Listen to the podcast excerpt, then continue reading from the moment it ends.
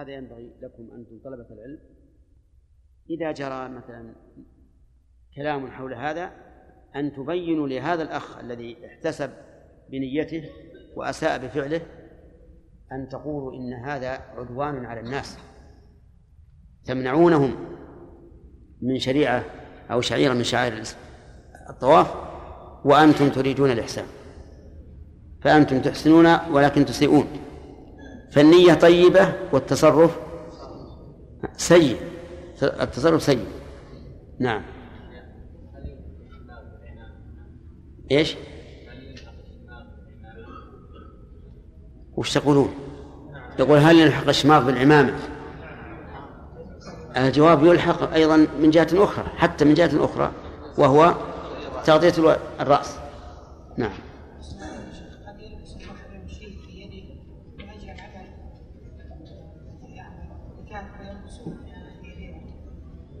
قفازين يعني. إيه. هذا عند الضرورة إذا اضطروا إلى ذلك فإنهم يفتون على على القاعدة التي, التي ذكرنا أو التي سنذكرها إن شاء الله تعالى. نعم.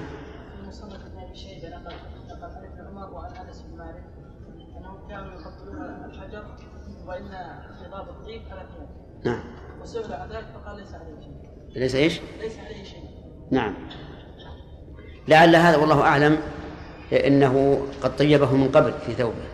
لا من من من طيب الحجر؟ إيه. من يمكن هذا إنهم يعذرونه بأنه شيء لم يقصده وشيء كأنه أكره عليه. نعم. قلنا أن تغطيه الوجه للرجل العلماء على من من اجاز وهم من منع على صحة رواية مسلم. نعم. ولم يرجح والله ما تبين لي فيها الترجيح لأن احتمال أن الراوي الذي حدث به أخيرا وزاد هذه اللفظة أن أنه ذكرها بعد. في احتمال. والذي يميل إليه ابن القيم رحمه الله أنها أنها لا تصح. إي نعم. لا أنها لا تصح اللفظة وأن تغطية الوجه لا بأس به. تغطية الوجه للمرأة. في غير يعني في, غير وجود الحال في غير وجود الأجانب. نعم. هل يجب عليه لكن بنقاب ولا بغير نقاب؟ بغير نقاب. لا, لا بأس به لكن تركه أحسن. يعني كشف المرأة وجهها في في إذا لم يكن عندها رجال أفضل من عدم. نعم. أحمد؟ نعم. لكنه طيب؟ ها؟ أنت ماذا ماذا تفهم من الثوب؟ أنا أخشى أنك تفهم من الثوب القميص.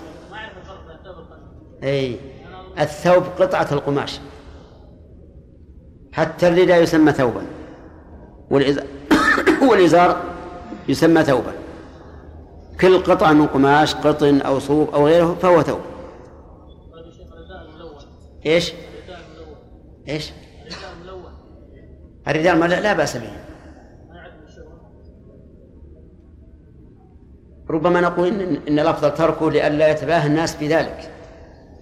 لأنه إذا انفتح الباب وصار الإنسان يأتي ملون جاء آخر بملون أحسن منه وتباهى الناس في هذا نعم. أي نعم. إيش؟ إذا وجد أجانب وجهه. الجواب شيخ كيف قول ابن عباس ليس المرأة اي نعم. نعم. سمعت ما قال؟ يقول إذا قلنا بأنه إذا كان عندها أجانب يجب أن تغطي وجهها فما هو الجواب عن حديث الفضل بن عباس رضي الله عنهما أنه كان رديف النبي صلى الله عليه وسلم في دفعه من مزدلفة إلى منى؟ ومرت به امرأة كاشفة الوجه فسألت النبي صلى الله عليه وسلم. أن أباها أدركته فريضة الله على عباده بالحج. شيخا كبيرا لا يثبت على الراحلة أفحج عنه؟ قال نعم. وجعل الفضل بن العباس ينظر إليها وتنظر إليه. فصرف النبي صلى الله عليه وسلم وجه الفضل إلى الشق الآخر. نعم.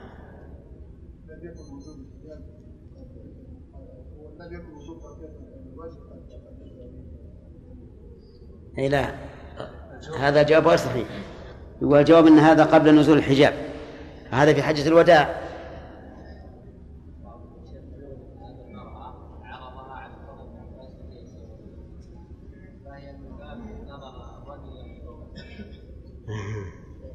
يقول هذه مخطوبة للفضل.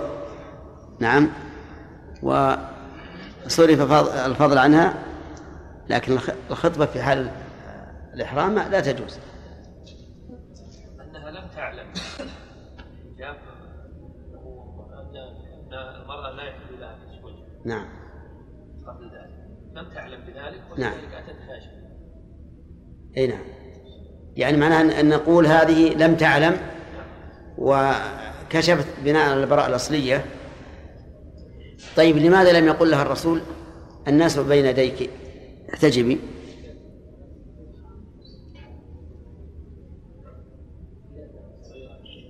نعم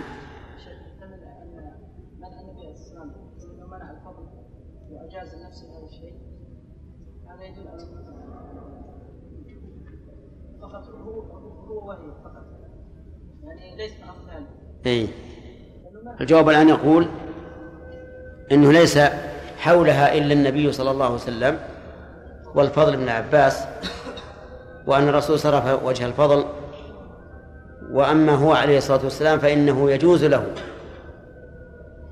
الاطلاع على النساء ولا يلزمهن الاحتجاب عنه كما أنه يجوز له الخلوة يجوز له الخلوة بهن. نعم. أي شاب؟ شاب. نعم.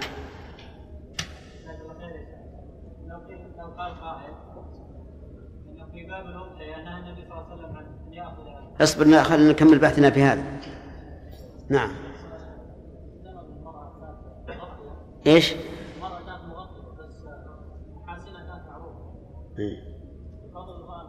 يعني معناه إنه ينظر إليها يعني الهيكل العام. هذا ذهب إليه الشيخ عبد العزيز بن باز وقال إنه ما هو نظر إلى الوجه، الوجه ما في دليل انه مكشوف. لكن يعني هيكلها. إلا أن هذا يعكره قوله تنظر إليه. لأن الوجه إذا كان مغطى ما ندري إنها تنظر إليه، صحيح إذا التفتت فإن التفاتها يوحي بأنها تنظر إليه لكن مو صريح شيخ ورد ورد من النساء أنها فاتت أو لا هذه في صلاة العيدين. وهو.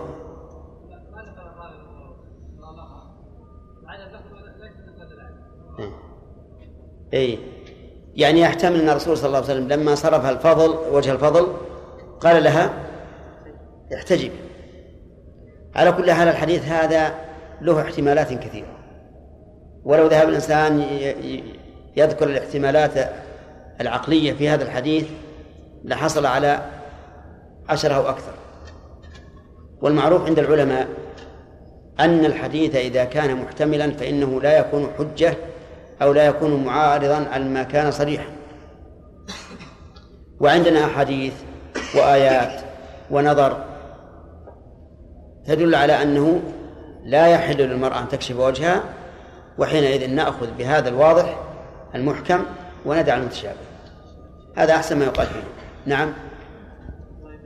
لو قال قائل في باب الأضحية حرم النبي صلى الله عليه وسلم أن يأخذ المضحي شيئا من شعره وبشره نعم.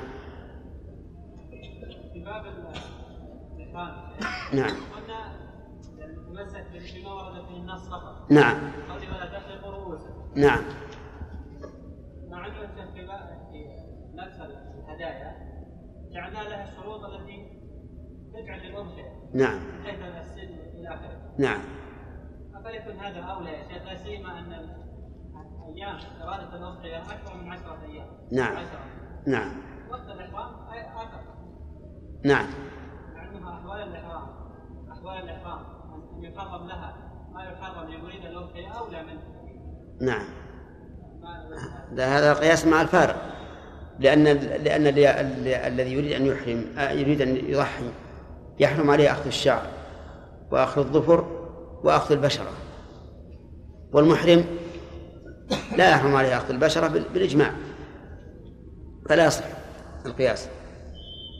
ثم إني اعترضت على كلام الشنقيطي رحمه الله في كتاب أضواء البيان وقال إنه ليس فيه نص لا من الكتاب ولا, ولا من السنة على تحريم أخذ الأظفار. وكذلك على تحريم شعر البدن. وتعجب من نقل ابن منذر الذي نقله عنه صاحب المغني أن العلماء أجمعوا على أنه لا يحل للمحرم تقليم أظفاره. وقال إن هذا بناء على أن داود الظاهري لا يعتد بخلافه. والمعروف عند الوصوليين أنه يعتد بخلافه.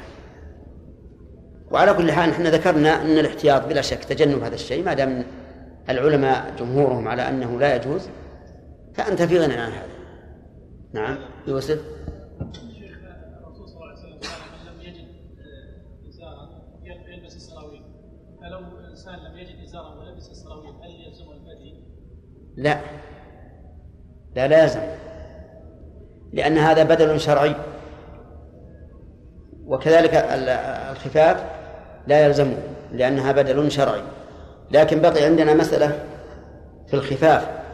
هل إذا جاز له أن يلبس الخفاف يلزمه أن يقطعها حتى تكون أسفل من الكعبين؟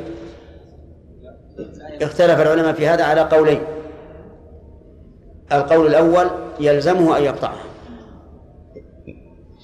لأن لأن حديث ابن عمر في الصحيحين ثابت في أن أن النبي صلى الله عليه وآله وسلم قال وليقطعهما حتى يكون أسفل من الكعبين. وقال بعض العلماء نعم وقال بعض العلماء لا يجب القطع لأنه ثبت في الصحيحين من حديث ابن عباس رضي الله عنهما أن رسول الله صلى الله عليه وسلم خطب الناس يوم عرفة وقال من لم يجد نعلين فليلبس الخفين ومن لم يجد سراويل إزارا فليلبس السراويل ولم يأمر بالقطع. وحديث ابن عباس متأخر لأن حديث ابن عمر كان في المدينة قبل أن يسافر النبي صلى الله عليه وسلم للحج.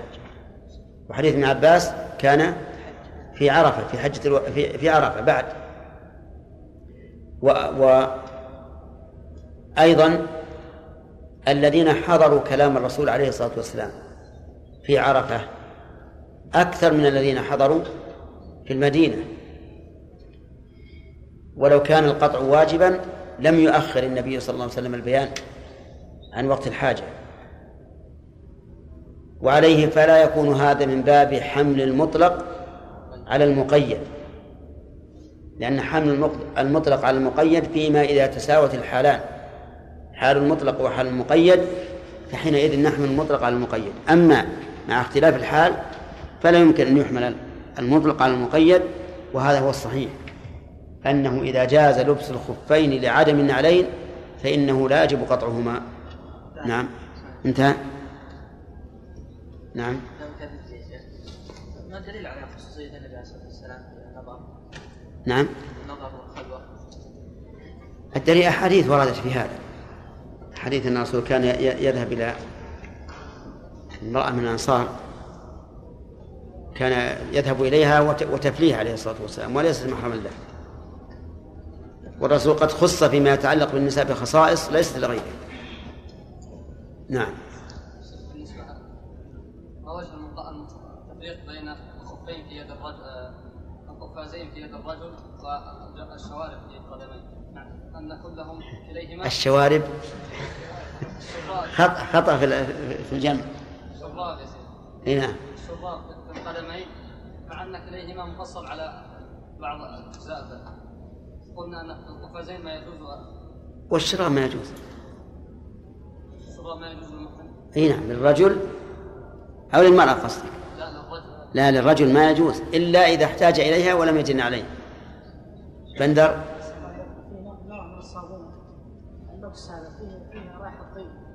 هل يجوز استعماله؟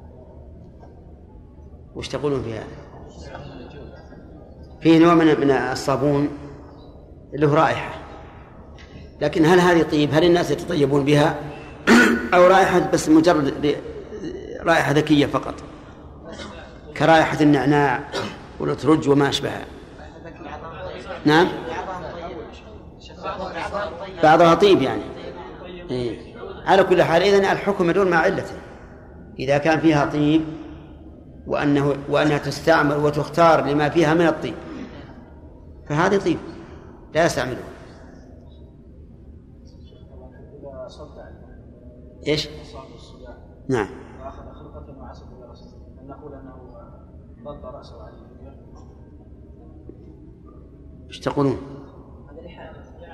إي ما يخالف لحاجه لكن سيأتينا إن شاء الله نفعل المحظور له ثلاث حالات إذا احتاج للمحظور مع بقاء الحظر فإنه يستعمله ويفتي كما أذن الله سبحانه وتعالى بحلق الرأس مع الفدية. وش عندنا حجاج؟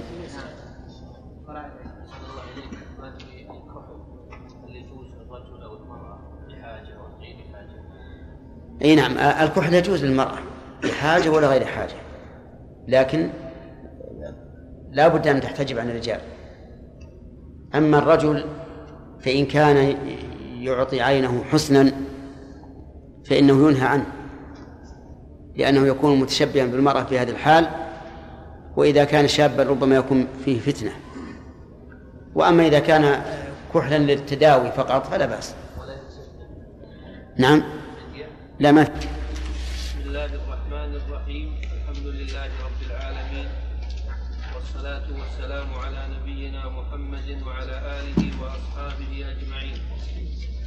قال المؤلف رحمه الله تعالى أو شم طيبا أو تبخر بعود ونحوه فدا وإن قتل صيدا مأكولا بريا أصلا ولو تولد منه ومن غيره أو تلف في يده فعليه جزاؤه. ولا يحرم حيوان إنسي ولا صيد البحر ولا قتل محرم الأكل ولا الصائل. ويحرم عقد نكاح ولا يصح ولا فدية وتصح الرجعة وإن جامع المحرم ها؟ كيف؟ الرقم إيش؟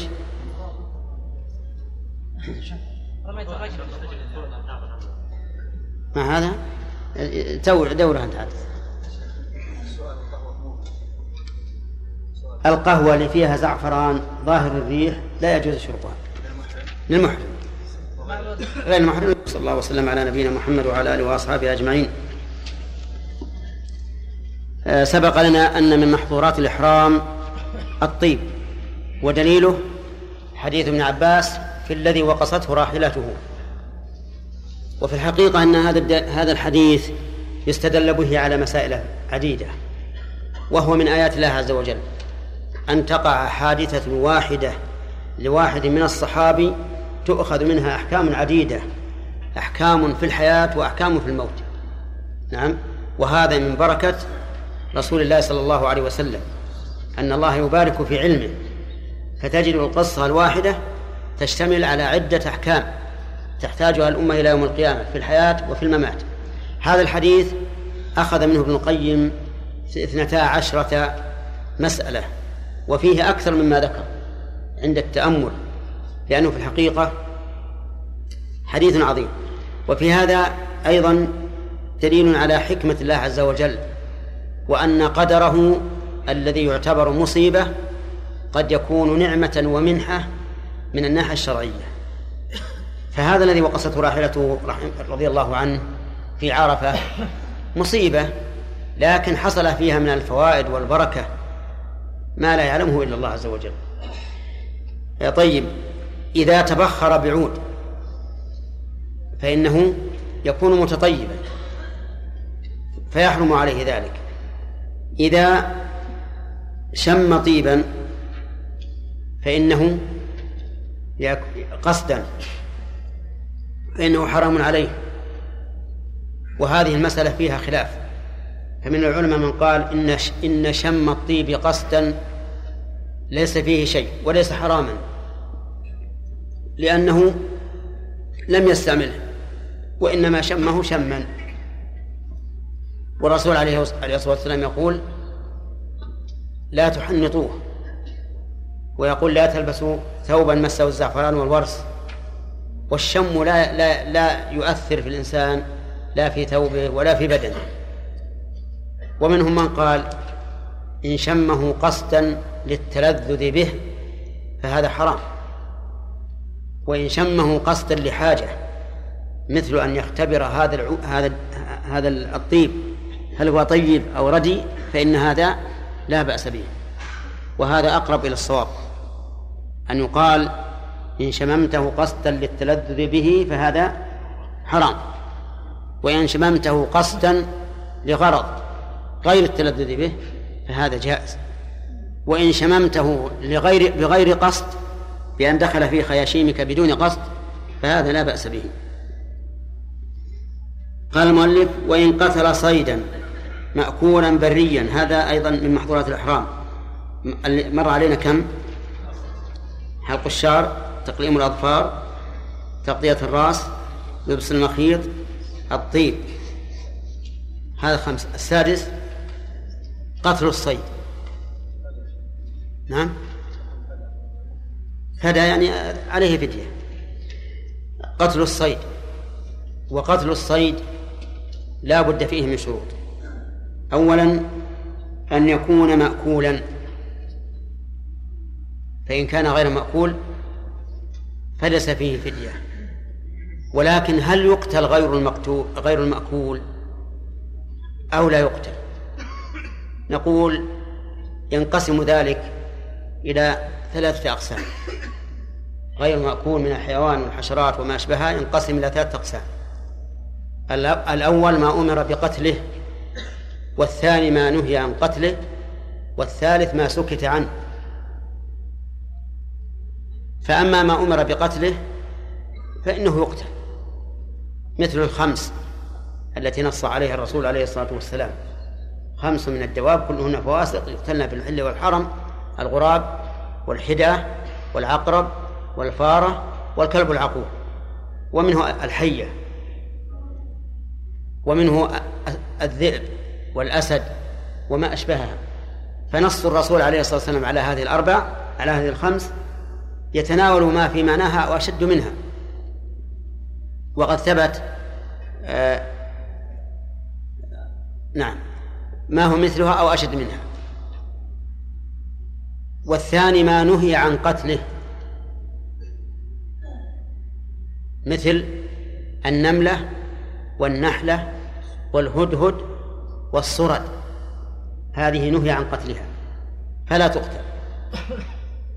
لا في الحل ولا في الحرم. النملة معروفة. ما هي؟ النملة معروفة. والمعروف لا يعرف. لأنك لو عرفت المعروف صار نكرة ولهذا قال النحويون على زيدنا يوم النقاء إيش؟ رأس زيدكم. على زيدنا رأس زيدكم. زيد بالأول معرفة ولما أضفناه والإضافة تقتضي التعريف صار نكرة صار نكرة فالمعروف إذا عرف تنكر. ولهذا تجدون في القاموس إذا جاء مثل إذا جاء مثل هذه الكلمة يعني مر عليها قال معروف ميم كتب ميم يعني معروف. واضح؟ طيب إذا النمل معروف منه صغار ومن كبار؟ النحلة ما هي؟ النحلة هي النحلة. معروفة. طيب. تقول هذا مجاج النحل تمدحه. يعني العسل. وإن شئت قلت ذا قيء الزنابير. الزنبور طيب من النحلة ومعلوم إذا قلت مجاج النحل يعني يراقب فيه. لكن قي وزنابير أعوذ بالله. فعلى كل حال النحلة معروفة الهدهد معروف. ما شاء الله. طيب الصرد. معروف ولا غير معروف؟ هذا غير معروف. يقولون إنه طائر صغير فوق العصفور. منقاره أحمر. ويعرفه أهل الطيور. إذن ما, ما أمر بقتله ظاهر. ما نهي عن قتله؟ ظاهر. ما سكت عنه. إن آذى ألحق بالمأمور بقتله. وإن لم يؤذي فهو محل توقع. أجازه بعضهم قال لأن ما سكت عنه الشارع فهو مما عفى عنه. وكرهه بعضهم قال لأن الله خلقه لحكمة فلا ينبغي أن تقتله. مثل الذباب الصراصر الخنفس الجعلان وما أشبهها هذه مسكوت عنها. إن آذت ألحقت بإيش؟ بالمأمور بقتله. لأن المؤذي يقتل حتى من بني آدم. حتى من بني آدم. إذا جاءك من يقول أعطني مالك لا تعطيه. إن قاتلك قاتل. إن قتلك فأنت شهيد وإن قتلته فهو في النار. إذا لم تؤذي فالأحسن ألا ألا تقتل. لكن إن كانت تؤذي مثل أن تكون صراصر في الحمام تؤذيك إذا جلست تصعد على ساقيك وعلى ثوبك وربما تعلو على رأسك. هذه مؤذية لك أن تقتله الذباب لك أن تقتله أيضا لأن فيه أذية فيه أذية. فالحاصل إن, أن قول المؤلف مأكولا ضده إيش؟ غير مأكول. غير المأكول عرفت مقسامه. يقول بريا ضده البحري فما هو البري وما هو البحري ما لا يعيش إلا في الماء بحري. وما يعيش في البر وحده أو في البر والبحر فهو بري. انتبه. ما لا يعيش إلا في الماء بحري.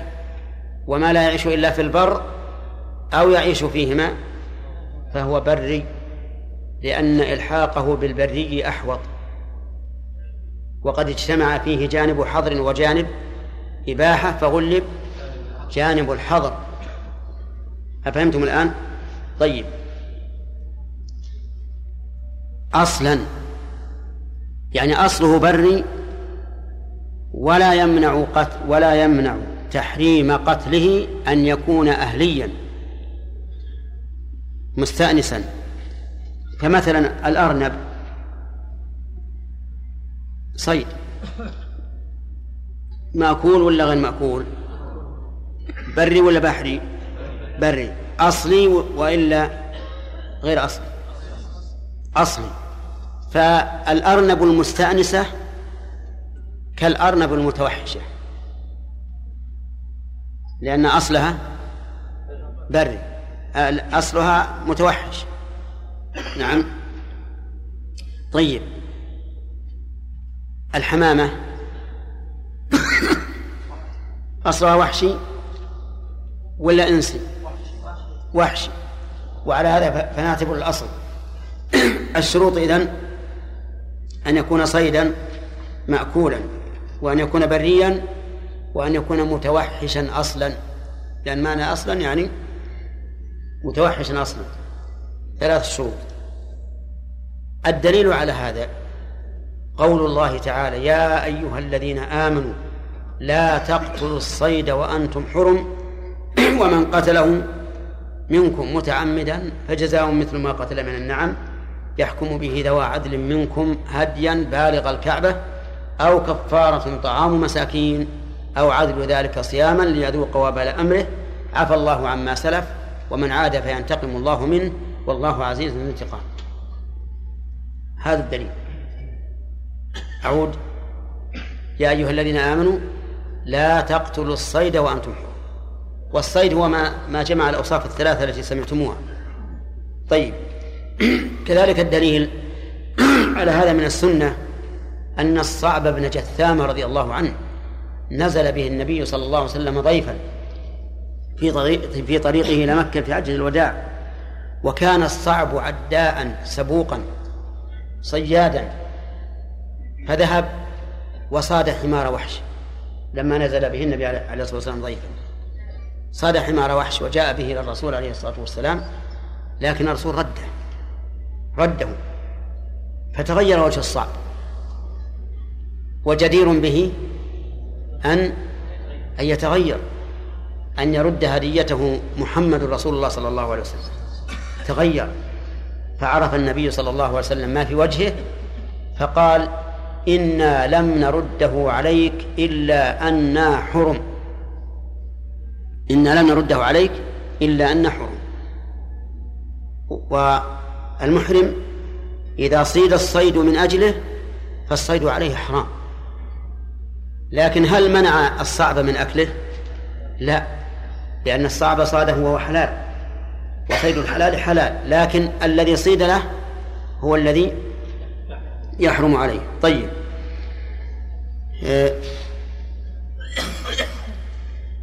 يقول المؤلف ولو تولد منه ومن غيره.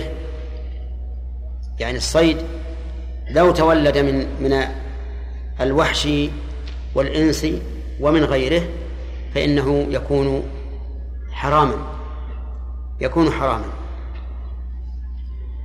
مثل لو تولد شيء من صيد بري متوحش وصيد بري غير متوحش.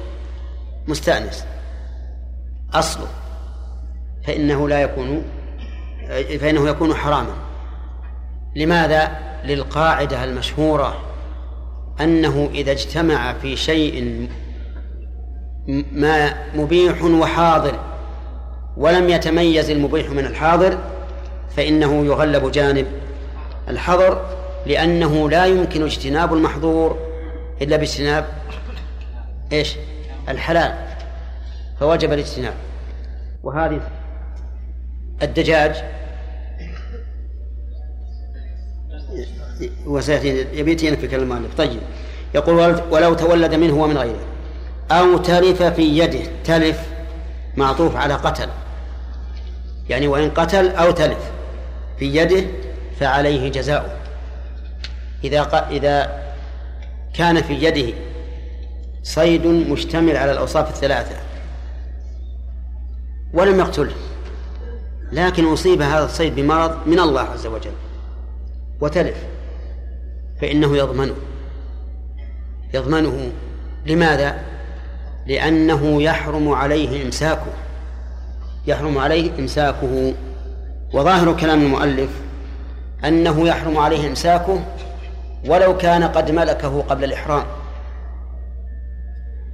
ونحن نقول الصيد الذي في يد المحرم إن كان قد ملكه بعد الإحرام فهو حرام لا شك ولا يجوز له إمساكه. وإن كان قد ملكه قبل الإحرام وأحرم وهو في يده فالمذهب أنه يجب عليه إزالة يده المشاهدة لا يده لا يده الحكمية. إيش معنى المشاهدة الحكمية؟ يعني مثلا إذا قدرنا أنه صاد في السير في قرن المنازل صاد أرنبا قبل الإحرام وأراد أن يحرم والأرنب معه. نقول إنك إن أحرمت والأرنب معك لزمك إطلاقها. لازمك إطلاقها. كيف؟ نعم يلزمه إطلاقه لأنه لا يمكن أن يقر يده المشاهدة على صيد وهو محرم. يطلقها. وهل يزول ملكه عنها؟ لا لأننا نقول أزل يدك المشاهدة وملكك باق عليها. فلو أن أحدا أخذها ثم حللت الإحرام فإنك ترجع عليه وتأخذها. واضح؟ أما إذا صادها بعد أن أحرم فعليه إطلاقها ولا تدخل ملكه أصلا لأن المحرم لا يحرم عليه صيد البر الذي جمع الأوصاف الثلاثة. وقوله أو تلف في يده فعليه جزاؤه ظاهره سواء تلف بتعد منه أو تفريط أو لا وهو كذلك.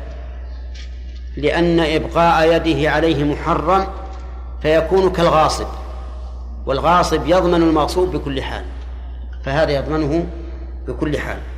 وقوله فعليه جزاء سيأتينا إن شاء الله جزاء الصيد مفصلا في كلام المؤلف. قال و نعم. ولا يحرم حيوان إنسي. شرع المؤلف رحمه الله في ذكر المفهوم في كلامه السابق. قوله ولا يحرم حيوان حيوان إنسي هذا مفهوم قوله بري أصلا. لا يحرم حيوان انسي مثل الإبل البقر الغنم الدجاج. نعم كل هذه لا تحرم. وعموم كلامه أنه لا يحرم ولو كان ولو توحش لو توحش. صح؟ يعني لو أن الدجاجة فرت من أهلها وصارت متوحشة لا يمكن أن تستأنس بالآدمي. ثم لحقها وأدركها وقتلها وأمسكها. تكون حلالا أو حراما؟ اعتبارا بإيش؟ بالأصل. طيب ومثل ذلك لو ندت البعير. إذا ندت البعير صارت مثل الصيد. ترمى رميا وتحل. فإذا ندت البعير وتوحشت وصارت كالظباء لا يمكن إمساكها ثم أدركها وهو محرم وقتلها فهي حلال. طيب لا يحرم حيوان انسي التعليل اعتبارا بإيش؟ بالأصل. ولا صيد البحر. لا يحرم صيد البحر. لقول الله تعالى أحل لكم صيد البحر وطعامه متاعا لكم وللسيارة وحرم عليكم صيد البر متى؟ ما دمتم حرما. فصيد البحر ليس حراما على المحرم. إذا له أن يصيد ولو كان محرما. فإذا أحرم من رابغ ومر بسيف البحر ونزل وجعل يصيد السمك فهل هذا حرام؟ ليس حراما؟ ليس حراما. لقوله تعالى أحل لكم صيد البحر وطعامه. طيب. ولا يحرم قتل محرم الأكل. نعم. لا يحرم قتل محرم الأكل. لأن محرم الأكل لا قيمة له ولا يسمى صيدا. كالهر. الهر محرم الأكل. لو أن شخصا قتله وهو محرم فليس عليه جزاء. ليش؟ لأنه لا قيمة له هذا من جهة التعليل. ولأنه ليس بصيد فلا يدخل تحت قوله تعالى وحرم عليكم صيد البر ما دمتم حرما. طيب. قال ولا قتل محرم الأكل ولا الصائل. يعني ولا يحرم قتل الصائل. لا يحرم. يعني لو صال عليك غزال وخفت على نفسك ودافعته وأبى إلا أن يقتلك فقتلته فهل نعم لا شيء عليك لا شيء عليك لأنك دفعته لأذاه وكل مدفوع لأذاه فلا حرمة له. استمع القاعدة. كل إيش؟ كل شيء مدفوع لأذاه فلا قيمة له. ومن ذلك وإن كان قد مضى لو نزلت شعرة بعينه يعني نبتت في الجفن من الداخل وصارت تنغز عينه ونقشها بالمنقاش وقلنا بأن الشعر عام لجميع البدن فإن ذلك لا شيء فيه. ولو انكسر ظفره وصار يؤذيه كلما مسه شيء أو آلمه فقص المنكسر فلا شيء عليه لأنه دفعه لأذاه.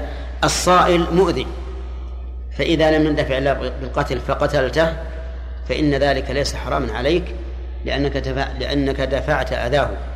وما دفع أذاه فليس له قيمة شرعا. حتى لو, لو كان آدميا وصال عليك ولم يندفع إلا بالقتل فلك أن تقتله. طيب في حال في حال تحريم الصيد على المحرم لو صاده لو صاده في حال تحريمه عليه فهل له أكله؟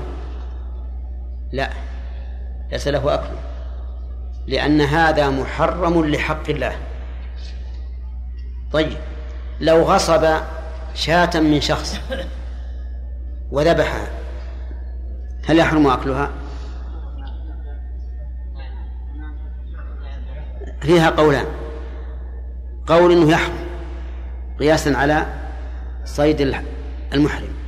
والقول الثاني وهو الصحيح أنه لا يحرم لأن هذا يمكن ضمانه لصاحبه بالقيمة أو بالمثل لكنه آثم. أما الصيد إذا قتله المحرم فهو حرام. طيب هل هو حرام عليه وعلى غيره أو حرام عليه وحده؟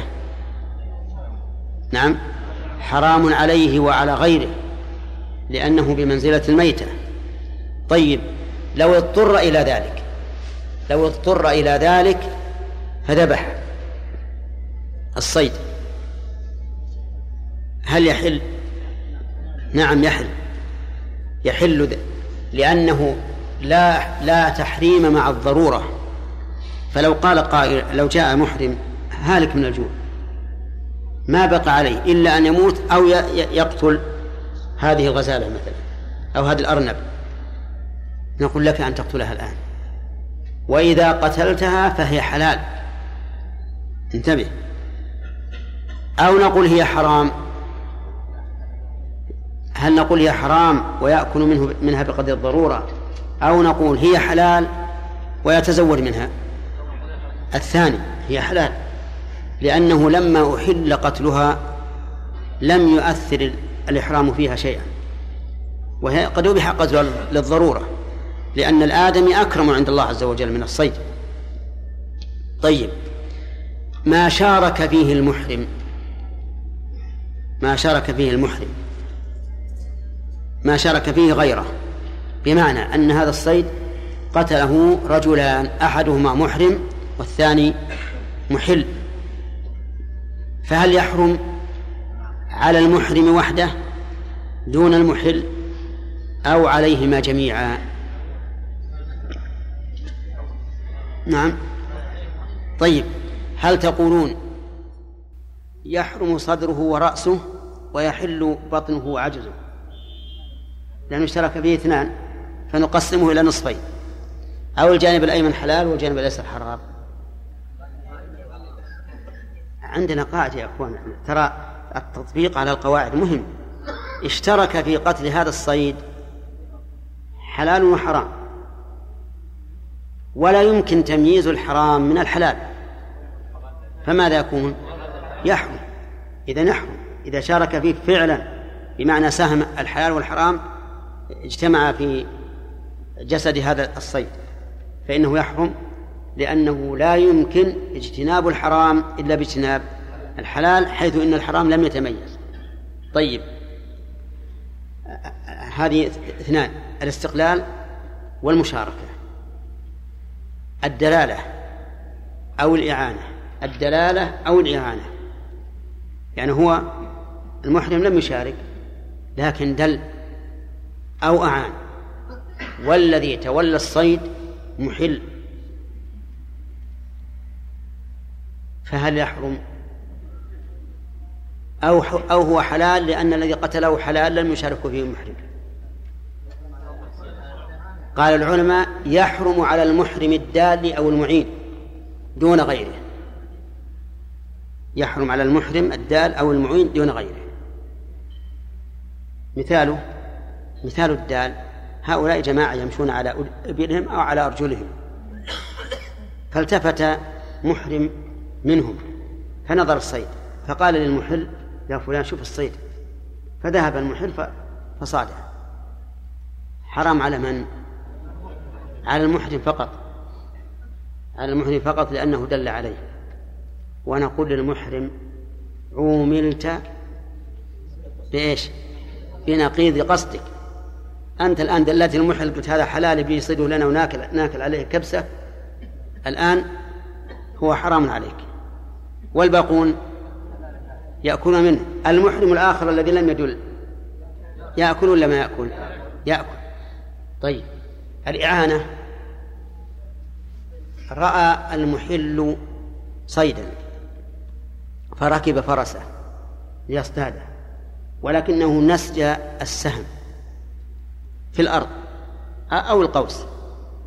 فقال للمحرم ناولني القوس. فناوله إياه. فذهب فصاده. هل يكون هذا صيد حراما؟ نعم.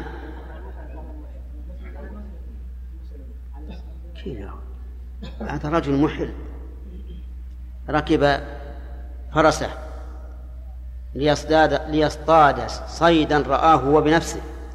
لكن لما ركب وإذا هو قد نسي السهم أو القوس؟ فقال للمحرم ناولني من فضلك السيف القوس أو السهم. فأخذه وناوله إياه. فذهب فقتله. ها؟ يحرم على الجميع على المحرم فقط الذي أعان. وعلى المحل وعلى غير وعلى غير الدال من المحرمين حلال. كم الأقسام الآن. ما ما ما استقل به ما شارك فيه ما دل عليه ما أعان عليه. طيب. إذا صاد المحل إذا صاد المحل صيدا وأطعمه المحرم وأطعمه المحرم فهل يكون حلالا للمحرم؟ قال بعض العلماء إنه حرام على المحرم لعموم قوله وحرم عليكم صيد البحر وأحل لكم صيد البحر وطعامه متاعا لكم وللسيارة وحرم عليكم صيد البر ما دمتم حرما وقالوا هذا صيد بر فيحرم. على المحرم ولو كان الذي قتله حلالا.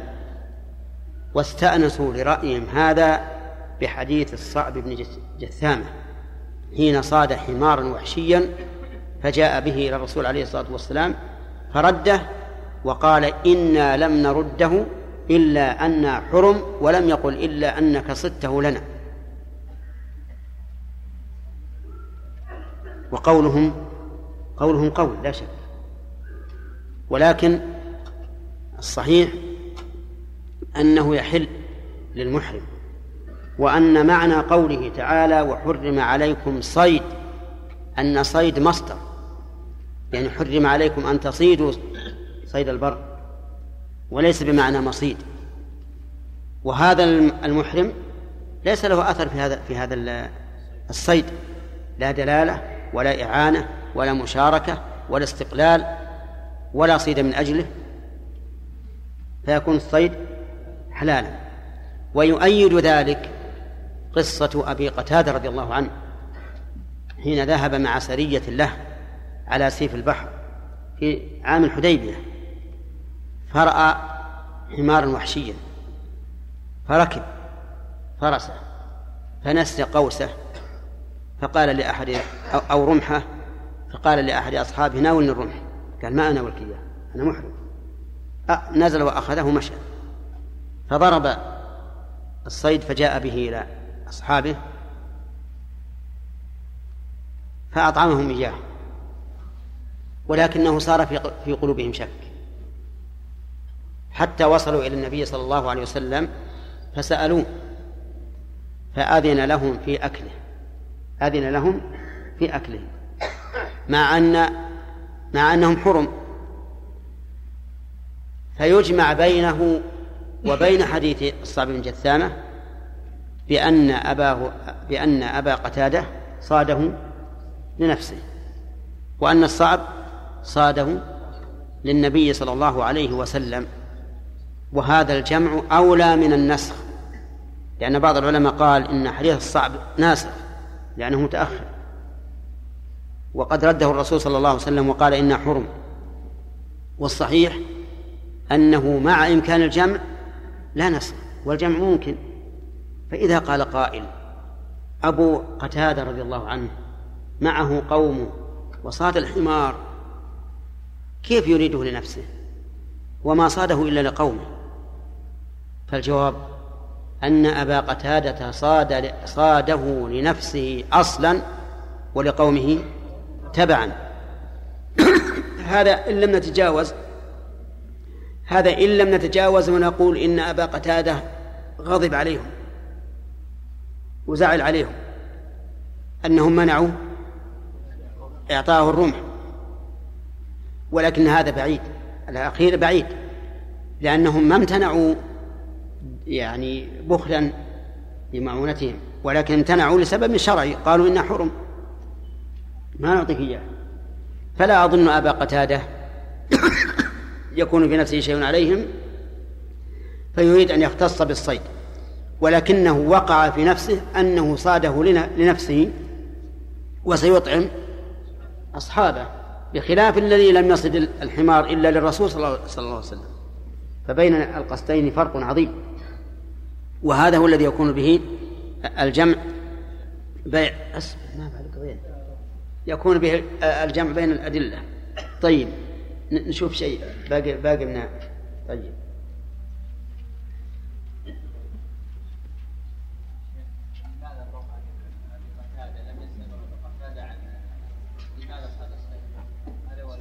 الأصل الأصل عدم السؤال.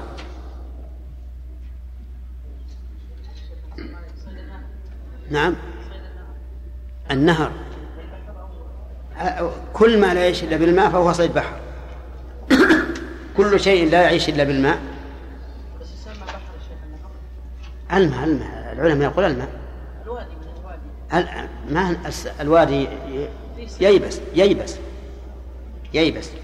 فالقاعدة ما علينا من نهر بحر وادي اللي سميه ما شئت. كل ما لا يعيش إلا بالماء فهو حيوان بحر. إيش؟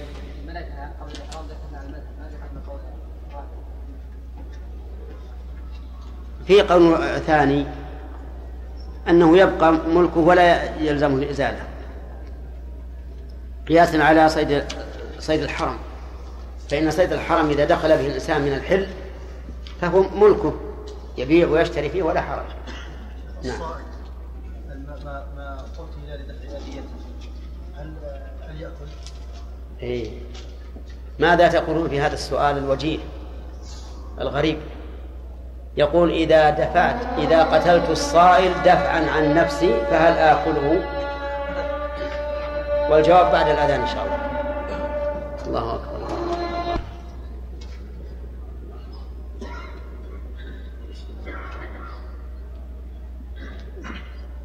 أفهمتم السؤال؟ ما قتل لدفع أذاه هل يكون حلالا؟ نقول إن قتل قتلا دون زكاة شرعية فهو حرام كما فعل رجل من الناس صال عليه ثور ثور والثور له قرون فرصه على الجدار جدار الحوش فالرجل ماذا يفعل الآن؟ ثور رصه على الجدار ولكن الرجل كان قويا فأمسك برأسه برأس الثور ولف به كما يلف صاحب السيارة بالدركسون فلما فعل ذلك انكسر انكسر نخاعه وسقط ميتا. هذا لا يحل. لماذا؟ لأنه لم يذك ذكاة شرعية. لكن إن ذكي ذكاة شرعية كما فعل جحدر بن مالك. جحدر بن مالك من الخوارج. أمسكه الحجاج بن يوسف الثقفي. والحجاج بن يوسف تعرفون قصصه. شديد وغليظ. فحبسه. ثم جاء إليه أناس يشفعون فيه فقال لا أخرجه إلا إذا غلب الأسد. فأتى بأسد عظيم وأجاعه خمسة عشر يوما. هذا الأسد.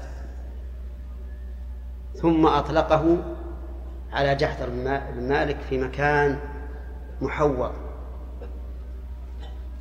فلما رآه الأسد قال هذه الفريسة. فزأر زئيرا عظيما. شديدا. ثم قفز. يريد أن يضرب على هذا الرجل وإذا هو في الأرض.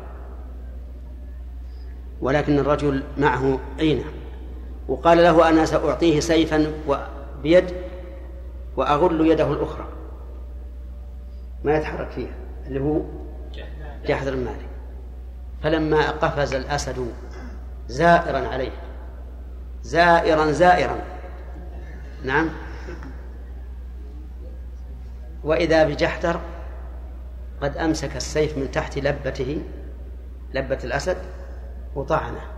هذاك الأسد جاء بقوة وهذا ناحر بقوة فغاص الأسد في نحر فغاص السيف في نحر الأسد فسقط الأسد ميتا. سبحان الله. الإنسان لو يقبل الأسد زائرا غير زائر ولا وهرب لكن هذا سبحان الله العظيم بعض الناس قلوب حجارة. الله يستر نعم. فالمهم ما تقول في الأسد هل هو حلال أم لا؟ لأنه لأنه ضربه في في المذبح. حرام بكل حال. طيب لو قدرنا أن هذا جمل جمل وضربه في نحره وأنهر الدم وسمى الله. حلال؟ لأنه قصد التذكية مع الدفاع عن نفسه. لكن لو غاب عن عن ذهنه قصد التذكية ولم يقصد إلا الدفاع عن نفسه. فحينئذ يكون حراما. ولهذا لاحظوا هذه المسألة لا بد من قصد التذكية. لو أرسلت سكينا هكذا على شيء من الأشياء فأصابت شاة ومع مذبحها وأنهرت الدم. هل تحل؟ لا. ولذلك كانت زكاة المجنون غير صحيحة. ليش؟ نعم. لأن ما عنده قصد. وزكاة السكران غير صحيحة. لأنه ما عنده قصد. فلا بد من القصد. طيب إذا فهمنا جوابك الآن. وش صار الجواب؟ الجواب إذا كانت زكاة شرعية. إذا كان إذا دفعه بغير زكاة شرعية قتله بغير زكاة شرعية. فهو حرام. وإن قتله بزكاة شرعية قاصدا التذكية فهو حلال. وإن لم يقصد التذكية فهو حرام. نعم.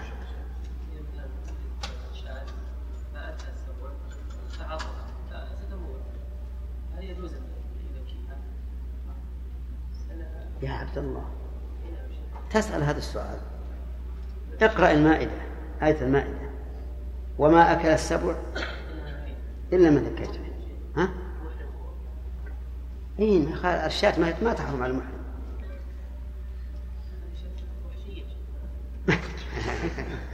في شاة وحشية الله ما ما سمعت بالشاة الوحشية إلا الليلة. هذه نوع من الضبع. اللي يسمونها العنوزة ولا عنز. هذه هذه نوع من الضبع. ما هي شاة؟ إيش؟ وهي يعني قتل. ما ما تحل. وهذه ما ما تحل أصلا. لكن فيه مسألة ذكرها الفقهاء مسألة غريبة. لو أنه لو لو كان عنده ميتة وأمامه ظبي وهو مضطر الآن مضطر غاية الضرورة ولا بد له إما أن يأكل الميتة أو أو يصيد الظبي ويقتله و... نعم و... ويأكله ماذا يصنع؟ ها؟ يصيد الظبي؟ متفق متفقون على هذا؟ ها وش عند الشيخ؟ قولان ما خله يمين ولا يسار. أنت وش رأيك؟ كل ضابط هذا محرم وهذا للضرورة. هذا محرم حق الله في على كل حال الشيخ سليمان تخلص من هذا. بأن في المسألة قولين. نعم؟ والمسألة فيها قولان. منهم من قال يقدم أكل الميتة ويدع الصيد يمشي. ومنهم من قال يقدم الصيد لأن بإمكانه أن يذكيه ذكاة شرعية. والمذكى خير من الموت من الميتة. نعم؟ ما عليه جزاء لأنه مباح له. طيب. الآن يا جماعة هذه المسألة فيها خلاف. بعضهم قال يقدم الميتة لأن الميتة الآن صارت حلالا في حقه. قال الله تعالى فمن اضطر غير باغ ولا عاد فإن الله غفور رحيم. والصيد الآن محترم لأن هذه الميتة أصبحت في حقه كأنها لحم مذكاة. فيكون الصيد الآن فيكون ليس في ضرورة للصيد. فيحرم عليه الصيد. أعرفتم الآن؟ القول الثاني أنه يقدم الصيد لأن الميتة حرمت لخبثها. لخبثها. حرم الله عز وجل لأنها ضارة. رجس والصيد حرم لاحترامه وحق الله عز وجل. وقد أحل الله لنا ذلك سامح في حقه.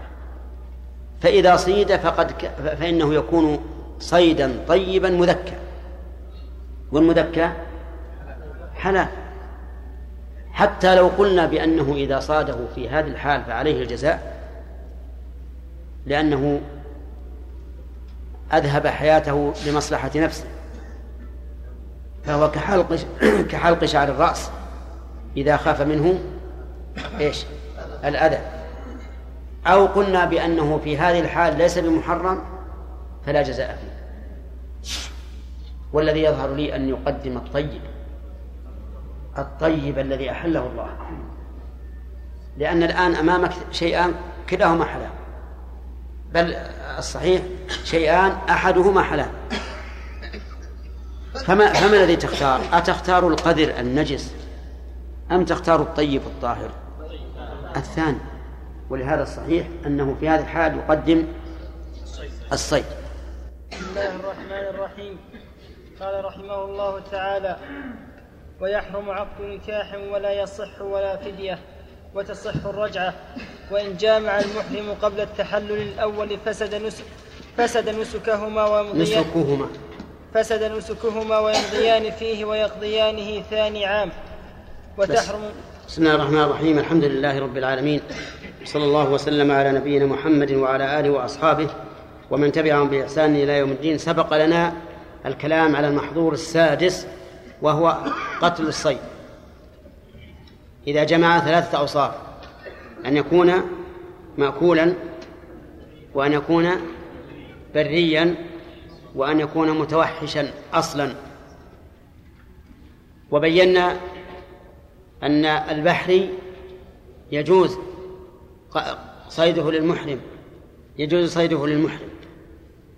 وأن الإنس الأهلي كالدجاج يجوز ذبحه للمحرم وصيده أيضا فيما لو ند وأن محرم الأكل لا يحرم على المحرم. وذكرنا أن محرم الأكل ثلاثة أقسام ما أمر بقتله وما نهي عن قتله وما سكت عنه. وبينا حكم كل واحد من هذا ولا حاجة إلى الإعادة. وبينا أنه يجوز للإنسان أن يقتل الصائل عليه من الصيود التي تحرم على المحرم لأن هذا من باب من باب الدفاع عن عن النفس. ولكن كل ما أبيح إتلافه لصوله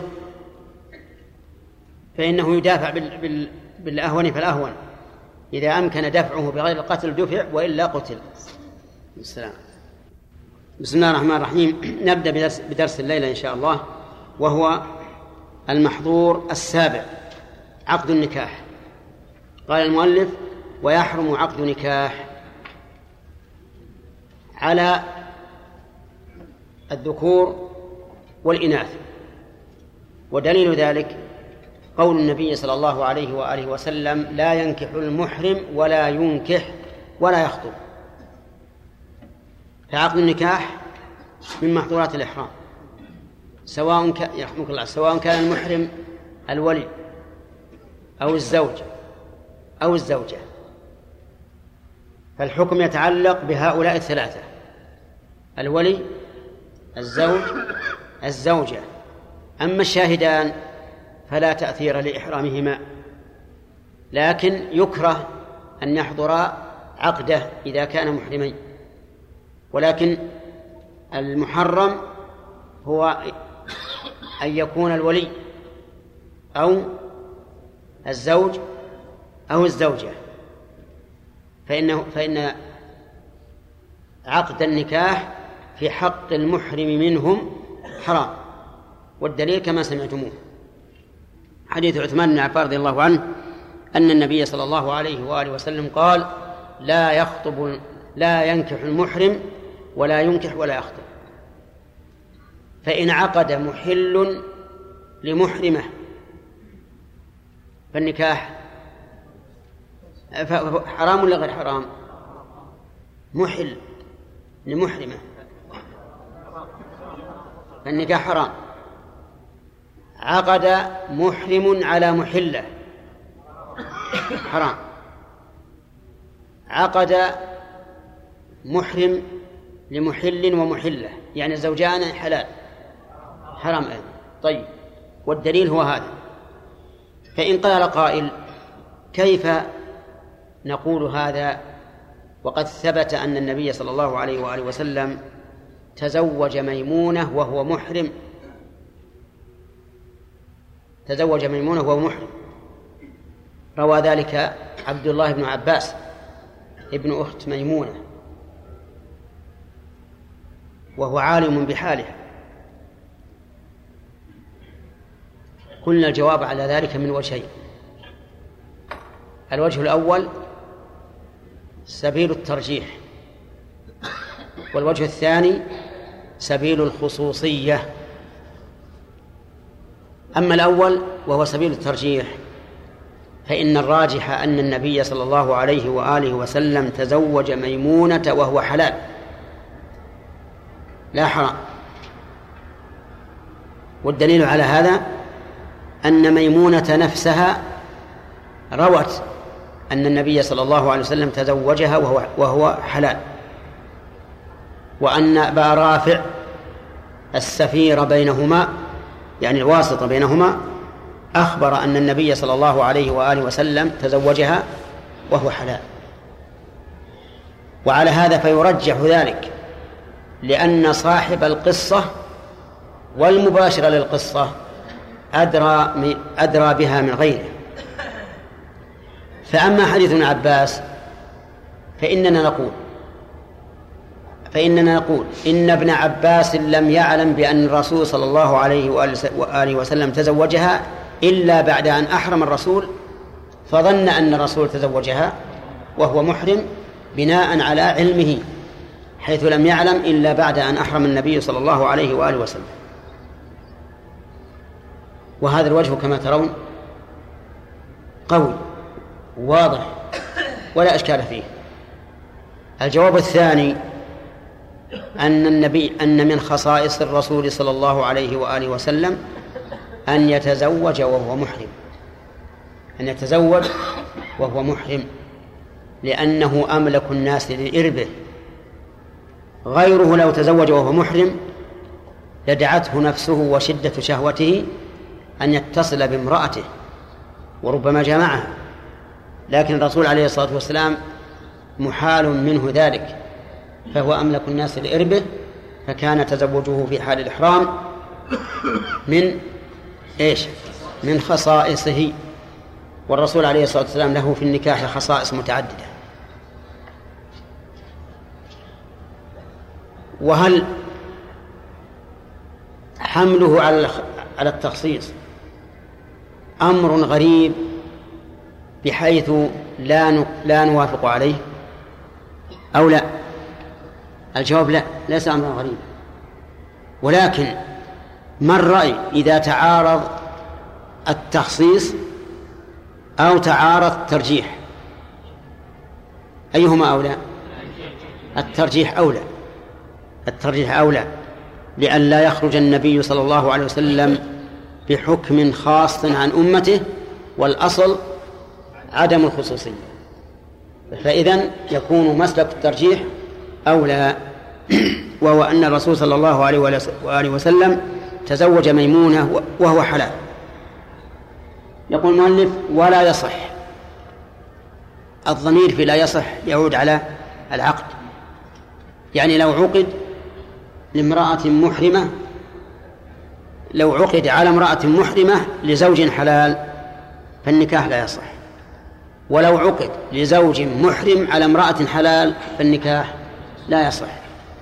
ولو عقد لرجل محل على امرأة محلة والولي محرم لم يصح النكاح. لماذا؟ لأن النهي وارد على عين العقد. وما ورد النهي على عينه فإنه لا يمكن تصحيحه. إذ لو قلنا بتصحيح ما ورد النهي على عينه لكان هذا من المحادة لله ورسوله. لأن ما نهى الشارع عنه إنما يريد من الأمة عدمه.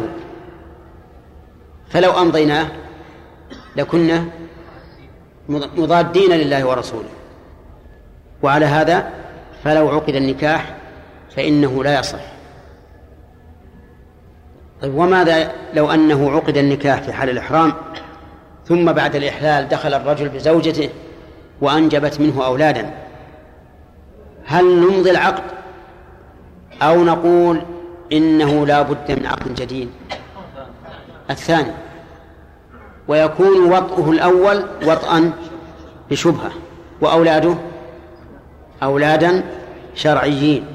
ينسبون إليه شرعا كما هم منسوبون إليه قدرا. واضح يا جماعة الآن؟ طيب يقول ولا فدية.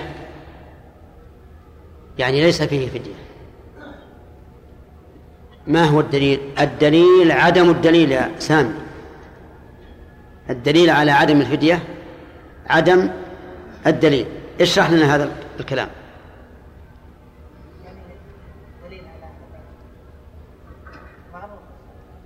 اشرح لنا. أنا أتعلم. أي الدليل على على أنه لا فدية؟ في عقد النكاح. في في عقد النكاح. الدليل عدم الدليل. إيش؟ ها؟ أعدها أعدها. بعض الناس يكون بليد ما يفهم إلا مرة مرتين.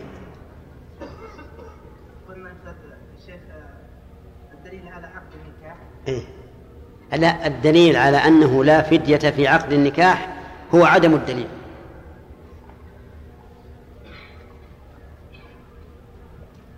الدليل يعني الدليل على أنه إذا عقد الرجل على امرأته صورة صور ثلاثة. اي نعم.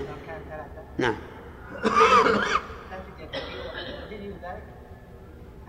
وش معنى عدم الدليل؟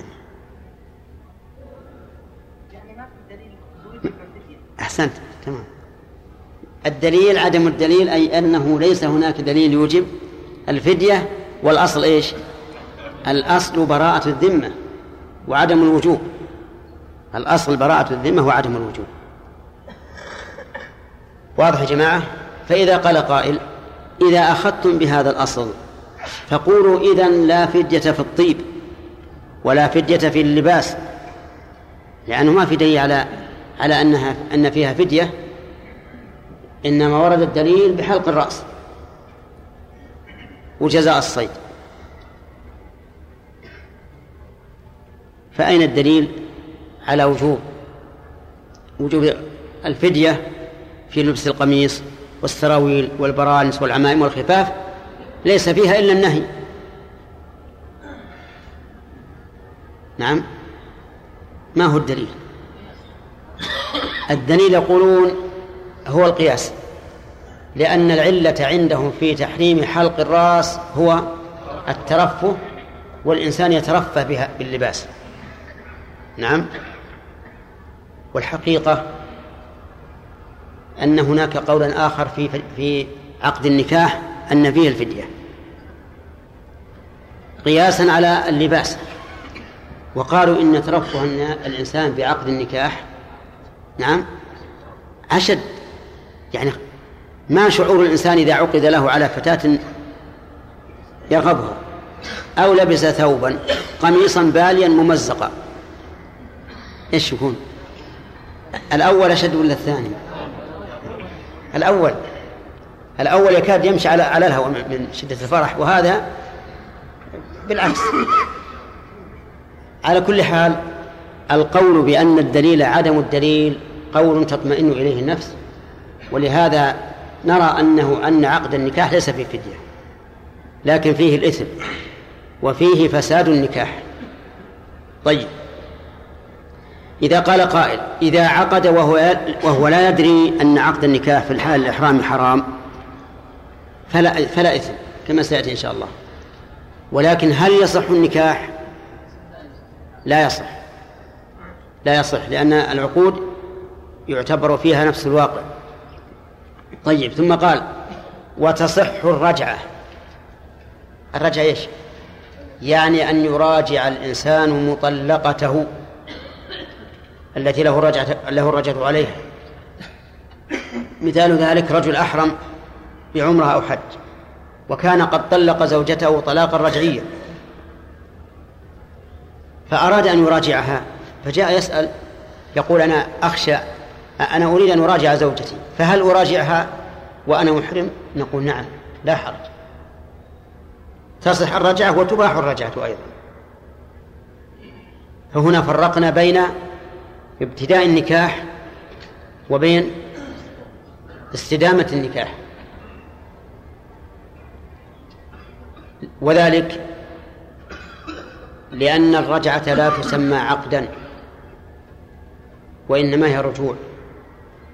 ولأن الاستدامة أقوى من الابتداء. الاستدامة أقوى من الابتداء. أرأيتم الطيب؟ يجوز للمحرم عند عقد الإحرام أن يتطيب ويحرم والطيب في مفارقه. يجوز. لكن لو أراد أن يبتدئ الطيب من جديد قلنا لا يجوز. لأن الاستدامة إيش؟ أقوى من الابتداء. وهنا حصل لنا فرعان على هذه القاعدة في في محظورات الإحرام. الفرع الأول ما هو؟ إيش؟ لا الفرع الأول اللي قبل. الطيب يستديم ولا يبتدئ الفرع الثاني النكاح. يستديم ولا يبتدئه. يستديم بماذا؟ بالمراجعة إذا كان قد طلق زوجته وراجعها في حال الإحرام فالرجعة حلال وتصح بخلاف العقد. ثم قال وإن جامع المحرم قبل التحلل الأول هذا المحظور الثامن الجماع وهو أشدها إثما وأعظمها يا زكي أثرا في النسك. الجماع ويحصل الجماع بإيلاج الحشفة في قبل أو دبر. فإذا أولج الإنسان الحشفة في قبل أو دبر فهذا هو الجماع وهو محرم بنص القرآن. قال الله تعالى فمن فرض فيهن الحج فلا رفث فسره ابن عباس رضي الله عنهما بالجماع. والجماع له حالان. الحال الأولى أن يكون قبل التحلل الأول والحال الثاني أن يكون بعد التحلل الأول. فإن كان قبل التحلل الأول فاستمع ما يترتب عليه. ولكن قبل أن نذكر ما يترتب عليه لنعرف ما هو التحلل الأول بماذا يكون؟ التحلل الأول يكون بالحج يكون في الحج برمي جمرة العقبة. برمي جمرة العقبة. فإذا لم يرمي الجمرة فإنه في إحرام تام. وإذا رمى الجمرة حل التحلل الأول عند كثير من العلماء. وعند آخرين لا يحل إلا بالرمي مضافا إليه الحلق أو التقصير. فإذا حلق وقصر أو قصر مع الرمي فقد حل التحلل الأول. وبماذا يكون التحلل الثاني؟ يكون التحلل الثاني بالإضافة إلى الرمي والحلق أو التقصير بالطواف والسعي إن كان متمتعا أو كان مفردا مفردا أو قارنا ولم يكن سعى مع طواف القدوم فصار التحلل الأول يحصل بماذا؟ بالرمي والحلق والتقصير. والثاني بالرمي والحلق والتقصير والطواف والسعي. أربعة. أربعة أو خمسة؟ الرمي الحلقة والتقصير. الطواف السعي. بقي علينا مما يفعل يوم النحر النحر. ذبح الهدي. هذا لا علاقة له في التحلل. يمكن أن تتحلل التحلل كله وأنت لم تذبح الهدي. لأنه لا علاقة له بالتحلل. فيقول المؤلف إن جامع قبل التحلل الأول فسد نسكهما ويمضيان فيه ويقضيانه ثاني عام هذه ثلاث أحكام وبقي حكمان الإثم والفدية وهي بدنة. فصار الجماع قبل التحلل الأول يترتب عليه خمسة أمور. الأول إيش؟ الإثم. والثاني فساد النسك. والثالث وجوب المضي فيه. والرابع وجوب القضاء. والخامس الفدية وهي بدنة. ما هي شاة؟ بدنة. تذبح في القضاء. مثال ذلك رجل جامع ليلته جامع زوجته ليلة مزدلفة في الحج. ماذا نقول له؟ يعني عالما عامدا ما له عذر نقول الآن ترتب على جماعك خمسة أمور. الأول الإثم فعليك التوبة. الثاني فساد النسك فلا يعتبر هذا النسك صحيحا. الثالث وجوب المضي فيه فيجب أن تكمله لقول الله تعالى وأتموا الحج والعمرة لله. الرابع وجوب القضاء من العام القادم بدون تأخير. والخامس فدية بدنة تذبح في القضاء. يجب عليك كل هذه الخمسة. لأنه جامع إيش؟ قبل التحلل الأول. طيب فأما الإثم فظاهر أنه يترتب على فعله لأنه عصى الله عز وجل في قوله فلا رفث. وأما فساد النسك فلقضاء الصحابة رضي الله عنهم في ذلك. وورد فيه حديث مرفوعة لكنها ضعيفة لكن إنما هو صح عن الصحابة. وكذلك مضي وجوب المضي فيه صح ذلك عن الصحابة عن عمر وغيره. وذهبت الظاهرية إلى أنه يفسد نسكه ويبطل ينصرف. ولا يمكن أن يقضي نسكا فاسدا لأنهم يقولون هل الفاسد عليه أمر الله ورسوله؟ إن قلت نعم لازم من ذلك أن الله ورسوله يأمران بالفساد. وإن قلت لا قالوا إن النبي صلى الله عليه وسلم قال من عمل عملا ليس عليه أمرنا فهو رد. والمردود لا فائدة من فعله. ما يفعل الله بعذابكم؟ إذن انصرف. إن شكرتم وآمنتم انصرف. وقال بعض العلماء من التابعين يتحلل بعمرة. الحج فسد الآن. فيتحلل بعمرة ويقضي.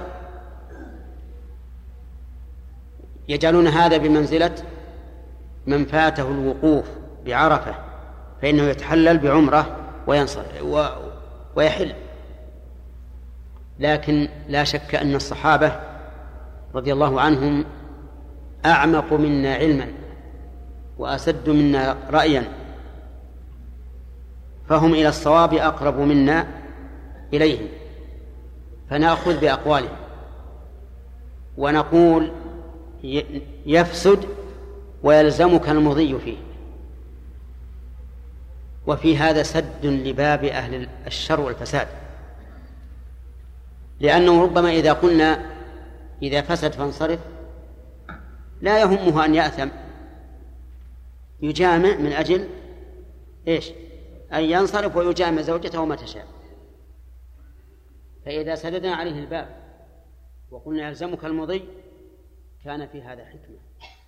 لتأديبه وردعه طيب وإذا وإذا مضى في هذا الفاسد فهل حكمه حكم الصحيح في بقية